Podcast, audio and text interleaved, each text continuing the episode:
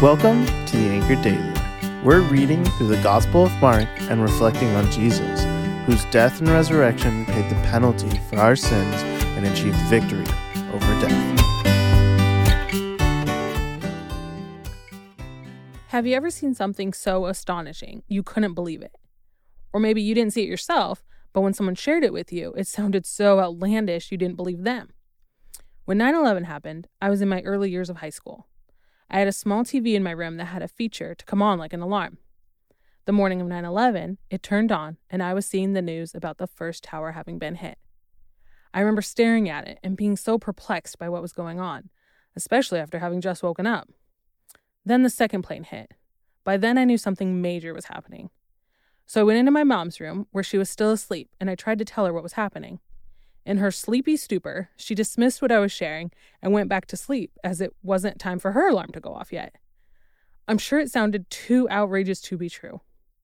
Then, as the day went on and she saw the news herself, she came to understand and believe what had happened.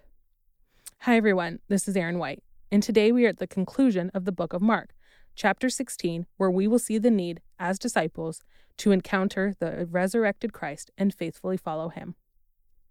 In chapter sixteen, we are getting Mark's recounting of the resurrection morning. Starting in verse one, when the Sabbath was over, Mary Magdalene, Mary the mother of James, and Salome bought spices so that they could go and anoint him. Very early in the morning, on the first day of the week, they went to the tomb at sunrise. Let's stop there and point out a couple of things. First of all, this is the third time Mark lists the names of women attending the cross, burial, and the empty tomb of Jesus. This is notable for a few reasons. One of which is that listing proper names, which was unusual for Mark, certifies the validity of the events.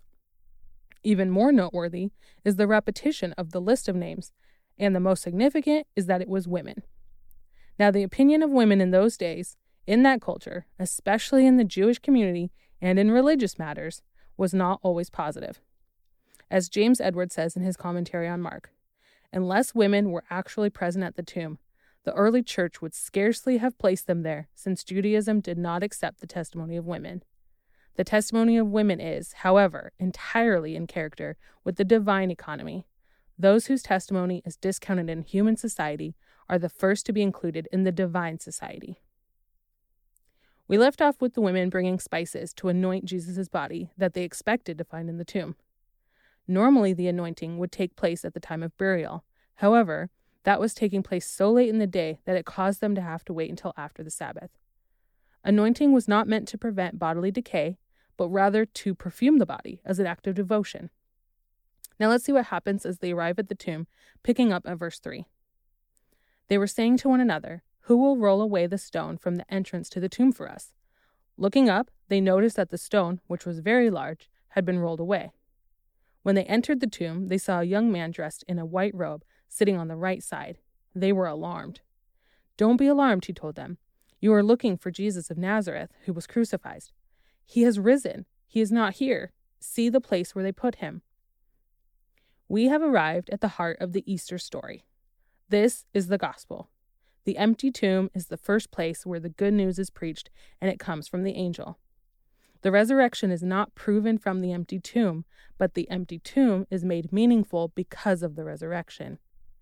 Our faith lies not only in the life or death of Jesus or the empty tomb, but in the resurrected Jesus. As Edward says in his commentary, it is an encounter with the resurrected Lord, not the empty tomb, that produces faith. Finishing out the chapter in verse seven, with the angel still speaking to the women, "But go, tell his disciples and Peter, he is going ahead of you to Galilee. You will see him there just as he told you." They went out and ran from the tomb, because trembling and astonishment overwhelmed them, and they said nothing to anyone, since they were afraid. If you are in front of your Bible now, or if you go back to it later, you will likely see a note after verse eight that says verses nine through twenty do not appear in the earliest manuscripts. It is arguably a strange way for Mark to end it, with saying the women did not say anything to anyone. It is likely that others pulled from other New Testament passages to make the ending with verses nine through twenty. This should not lead us to worry about the accuracy of the Bible, however. We know this information about the early manuscripts because scholars are hard at work to determine the exact accuracy of every verse we study. Inerrancy says the words of the Bible are perfect in the original manuscripts. We know there is a little room for error after that, but we take guard with what we study, and we know that we have the words of Scripture extremely close to the originals, with the few debated parts not saying anything that would undermine any essential truth. So we leave off with Mark ending his gospel with saying the women were afraid. By the time Mark is writing this, though, everyone knew that the women did not keep this news to themselves, as you can see in the other gospel accounts. But Mark leaves us with a point of shock that can lead us to contemplate what would have happened if the women didn't go and share. Would the gospel have ended there? Will the gospel end if we do not go and share? Will you be like my mom's response on the morning of nine eleven, being so astonished by the news of the resurrection that you do nothing? Or will you encounter the living Christ and faithfully follow him?